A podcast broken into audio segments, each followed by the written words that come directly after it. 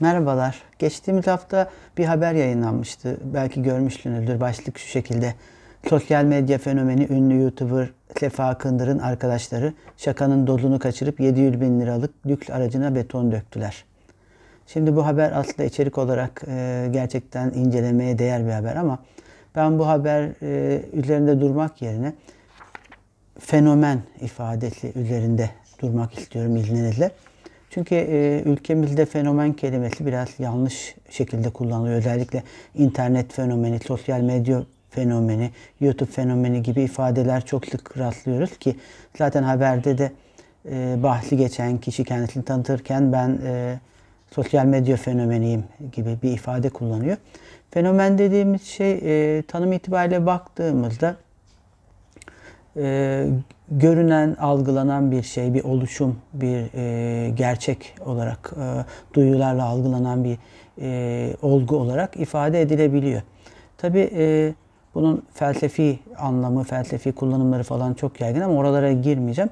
Popüler kültürdeki günümüzde e, in, fenomen kavramı, internete girmeden önce fenomen kavramının e, açıklanmasına baktığımızda e, gözlemciyi şaşırtan olağan dışı veya olağanüstü olaylar şeklinde ifade edildiğini görüyoruz ki 1996 yılında John Travolta'nın aynı adlı oynadığı bir film vardı. Bilenler belki hatırlayanlar vardır. Şimdi e, peki internet fenomeni dediğimiz şey ne aslında?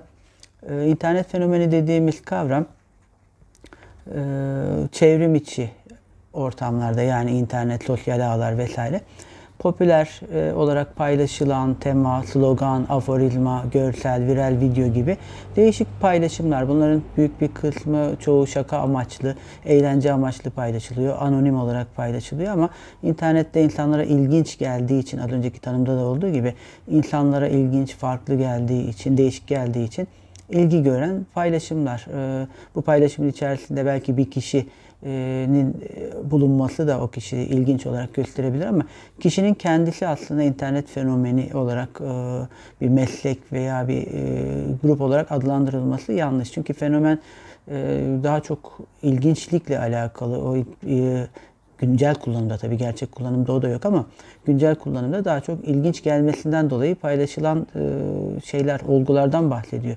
Şimdi bizim internet fenomeni olarak adlandırdığımız veya kendilerini internet fenomeni olarak adlandıran kişiler aslında internet şöhretleri veya internet ünlüleri, celebrity dediğimiz İngilizce'de.